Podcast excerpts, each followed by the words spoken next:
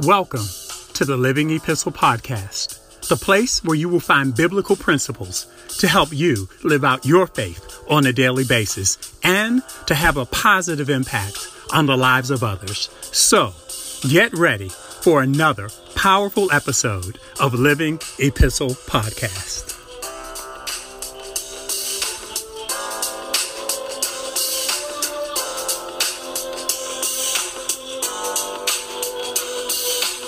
Hello, my name is Tony Miles, and welcome to this week's episode of Living Epistle Podcast. Before I begin this week's podcast, I want to make one correction to something I said last week. I misspoke when I said that the Torah was the first five books of the New Testament. The Torah, let me be clear, the Torah is the first five books of the Old Testament. And I want to make sure that just in case people were not clear or some people who are not familiar with that heard me say that last week, you are not confused. I misspoke. My mouth was moving way faster than my brain. So anyway, they were out of sync and I misspoke when I said that. So I wanted to clear that up. The inspiration for this week's podcast, though, is still somewhat related to last week's podcast. For some reason, the Lord has me at a place where um, I just can't stop talking about walls. And so, if you'll recall, two weeks ago, my podcast was titled From Discipline to Delight. And one of the people that I talked about two weeks ago was Nehemiah. And I talked about how his discipline helped him to achieve the goal of rebuilding the wall around Jerusalem. And then last week, of course, I talked about the different types of opposition that came against him when he was trying to complete that God given assignment and how he was remain and how he was able to remain hopeful in the face of all of that resistance that came. And this week, the Lord was saying very clearly to me and asking the question so, what do you do when you hit, quote, the wall, unquote? And let me start by saying that the dictionary.com definition of a wall is any various permanent upright constructions having a length much greater than the thickness and presenting a, a continuous surface except where open only by doors or windows, etc. And it is used for shelter, it's used for protection, it's used for privacy, it's used as a barrier, or it's used as an enclosure. Right?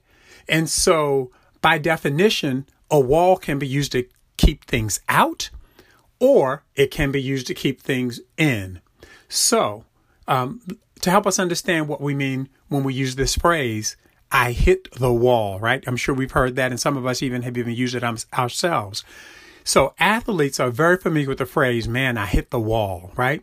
As a runner, and not only have I heard that phrase, hit the wall as a runner, but I've actually experienced that myself. And this is the point where an athlete whether you're running or exercising, playing sports, or whatever, where you are just physically so tired that you feel like you cannot continue, right? So we've all been there. Any of us who play sports or we train for sports, we we've been there. Okay. But you may be saying, saying to yourself, well, I'm not, I'm not a sports guy, so I don't, I don't understand this whole thing about hitting the wall. But I'll guarantee you, if you've ever tried dieting, you've hit the wall. And on this one, you're on your, let's look at, let's look at dieting as an example. So now you're on this new weight loss program and the pounds are just melting away like butter. And then one morning you step on the scale and it happens. Right. You step on the scale and there's been no change. And now in your mind, you're perplexed because you said, I'm still doing all the things that I've done before. I'm eating right. I'm exercising. I'm doing everything right. And yet there is no change. And the weight doesn't seem to be dropping like it once was when you first started out in the program. And you say to yourself, man, I have hit the wall. Okay, okay. So I hear you. I hear you. You're saying I can't relate to the athletic uh, uh, scenario, and I can't relate to the to the weight uh, scenario. I can't relate to any of those because I've been blessed with the skinny genes, the G E N E, as in genetics, not skinny jeans that you buy in the store, right? But you've been blessed with those skinny G E N ES, the genes, genetics, those things you inherited it from your bloodline, right? And so you don't necessarily have to watch what you eat. You don't necessarily have to diet. You're one of these people with the quote, high metabolism, end quote. But I'll guarantee you, if you've ever attended school, you've hit the wall. How do I know? How many times have we, when we've been in school, had what's called writer's block, right? Yep, I see you nodding your head. I see it. I see it. You had this paper to write or you had this book report to complete, but for the life of you, you just can't seem to get those words out of your head or out of your mind and onto that computer or onto that piece of paper, right? Absolutely. And then, okay, then there's another category of you who says, you know what? I, I, I, hear what you're saying, but I can't relate to any of these. So, so let me ask you a question. Those who have never had writer's block, you've never tried dieting and you hit the wall with the dieting and you've never been an athlete and you've hit the wall in your training or in your exercising, right? So let me ask you this. Have you ever been at a point in your life where you say, man, I'm in a rut. I'm just stuck all of us have been there if we want to be truthful at some point in our lives. We've been in that rut, right? The rut. No matter what we do, no matter what we say, no matter what seems to be happening around us, nothing seems to be working. Nothing seems to be changing. And we're just stuck. I, have been there. I know I've talked to people been there. We're just stuck. Here's the thing. In all four of these instances, whether you're an athlete, a dieter, a writer, a school person, a, a novelist, whatever it may be, or somebody who's just plain stuck, in all of these instances, we've hit the proverbial wall. We've come to that place where something is impeding us. Please note that I said something is impeding us. I did not use the word stopping, right? Something is impeding us from achieving our goal. And I'm purposely saying impeding and not stopping. Stopping implies that it's over. Stopping implies that the task is finished. Stopping implies that there's nothing beyond that, that it's done. Whereas impeding pli- implies it's hindering, it's obstructing, it's blocking, it's delaying. An impediment is nothing more than a it's, a, it's nothing more than a hurdle or an obstacle and uh, and it's and it's something that's temporarily hindering us from any forward progress. And so we read and we heard last week in the book of Nehemiah that God used the rebuilding of the wall around Jerusalem to encourage his people and to protect his people and to inspire his people. And he showed his mighty hand of love and protection for his people in spite of all of the opposition that they face. And with all of the forces coming against Nehemiah, not only did he complete the rebuilding of the wall around Jerusalem, but he did it in record time. And you know the story. It was such an amazing feat that all of the people around knew that it had to be because of this great God. And so it was a great testament to God's faithfulness to us when he assigns us a task, as well as a great testament to Nehemiah for remaining disciplined and diligent to complete the work that God had placed in his heart to do. So this week's lesson, or this week, I was flipping the script in my heart and in my mind. And he says, now let me flip the script. When I bless you with a blessing, when I make you a promise, no one can stop us from obtaining what God has for us. Let's remember a couple of the definition of a wall, of a wall. It's a barrier. It's an obstruction. It's an obstacle. It's an impediment. It's used to keep things out, right? That's one of the things. In the case of Nehemiah, God was using it to keep the enemies out. Now we're looking at this in this week God is looking at this and saying, nothing that I've promised you, no obstacle, no wall, no barrier can keep you out. And so what do I mean? One of the most famous stories surrounding a wall is found where? In the book of Joshua, right? Joshua chapter 6 verses 1 through 27. And you know the story well. It's the story of the Jericho wall. Brief background, very, very brief. Jeremiah, uh, Jeremiah. Joshua, I'm sorry, Joshua, you know the story. The story of the Jer- Jericho wall and a brief background of Joshua. Joshua took over from Moses as the leader of the Israelites in the wilderness. God had promised the Jews right, this land flowing with milk and honey, and that promised land was Canaan, right? And so now they come up to Jericho, and this was the first battle that the Israelites had in the course of their conquest of Canaan. So let's read. I just want to read the first five verses of Joshua chapter 6, verses 1 through 5, the New King James Version. And it reads, Now Jericho was securely shut up because of the children of Israel. None went out and none came in. And the Lord said to Joshua, See, I have given Jericho into your hand, its king and the mighty men of valor. You shall march around the city all of you men of war, you shall go around the city once. This, this you shall do for six days. And seven priests shall bear seven trumpets of ram's horns before the ark. But the seventh day you shall march around the city seven times, and the priest shall blow the trumpets.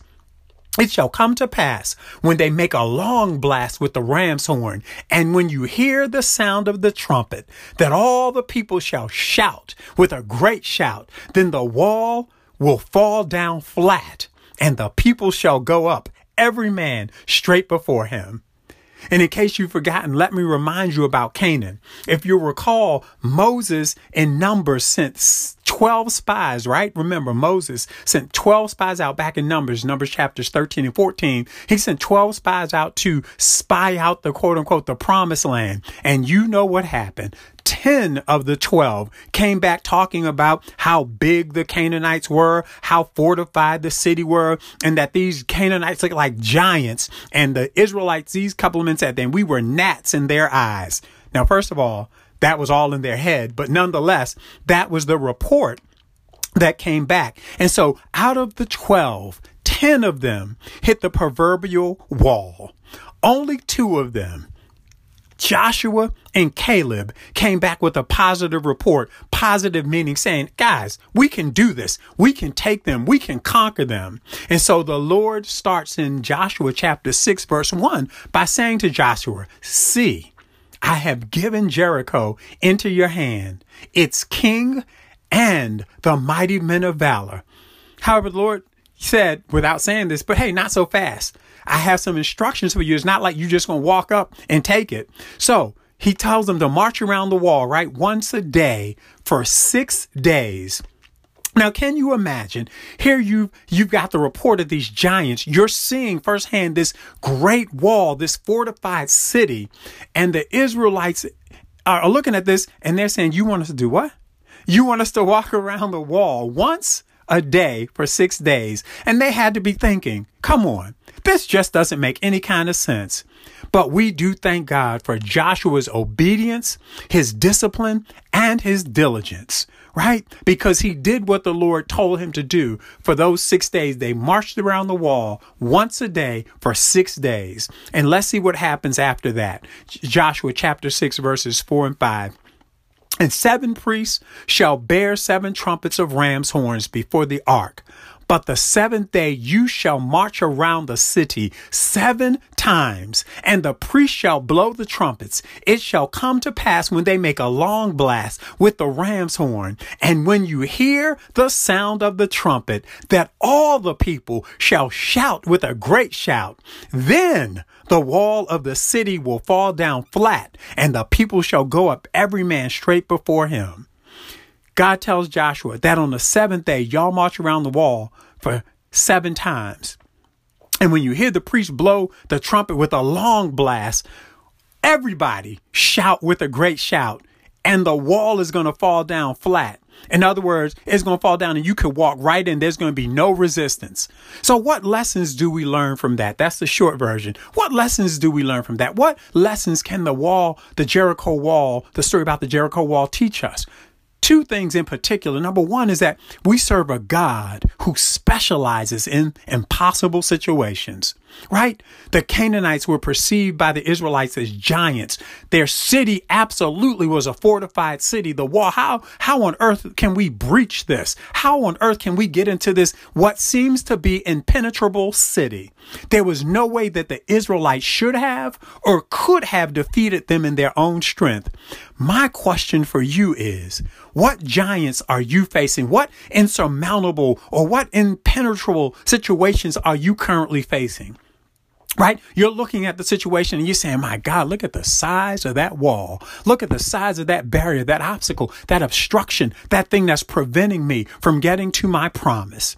And I want you for some of you to think about this. For some, it's COVID 19, still dealing with the symptoms and the lingering effects. For some, I know right now you're in the throes of your battles with cancer. For some, you're in the throes of your battle for your marriage and for your family. For others, it may be your job or your career career. For my younger people, maybe some things happening in school and you're not sure about, you know, what to do with your career. For some of my younger, younger kids, it may be you're dealing with bullying situations or you're not clear about your, your, your grades or your work. For others, it may be that battle that's raging in your mind with the depression and the loneliness, right? Those are real battles. Those are real walls. Those are real obstacles for hindering us from fulfilling the purpose and the plan and the promise that God has for us. And then some of us are just stuck.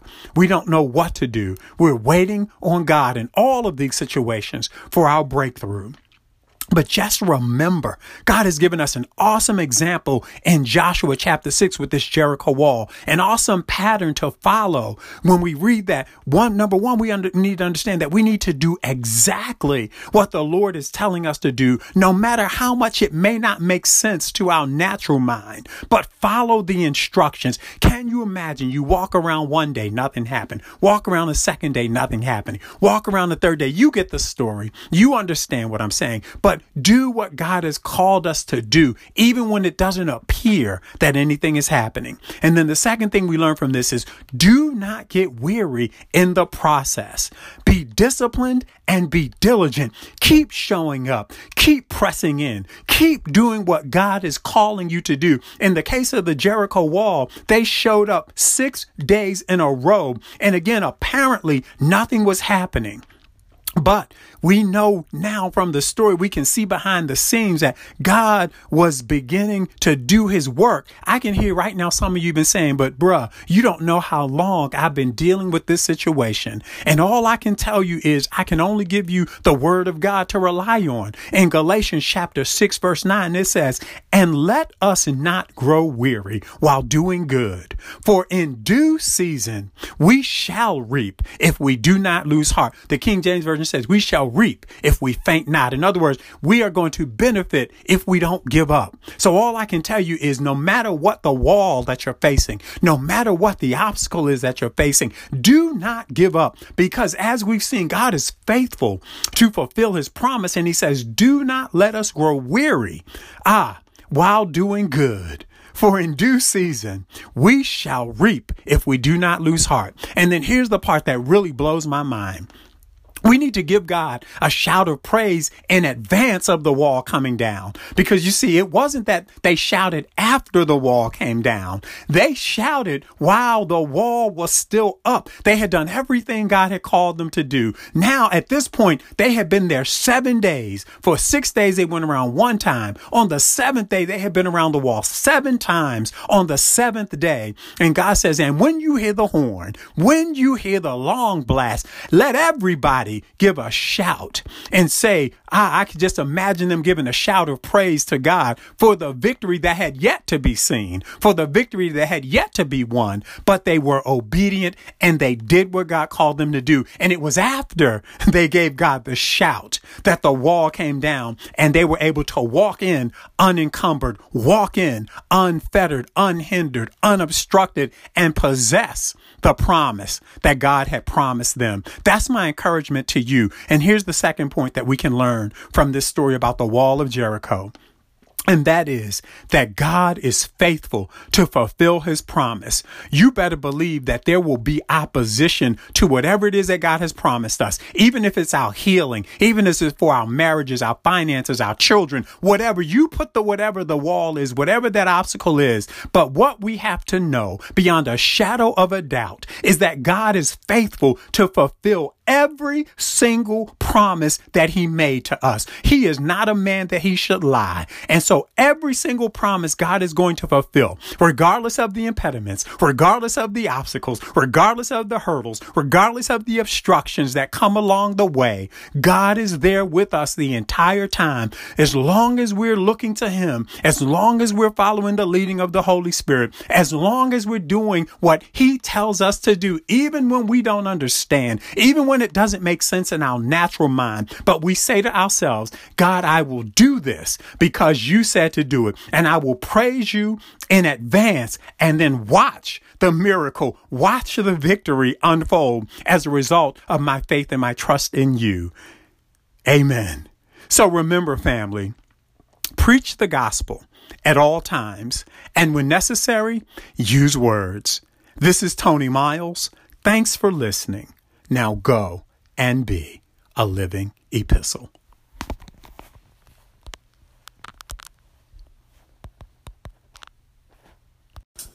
Join us again next week for another episode of Living Epistle Podcast.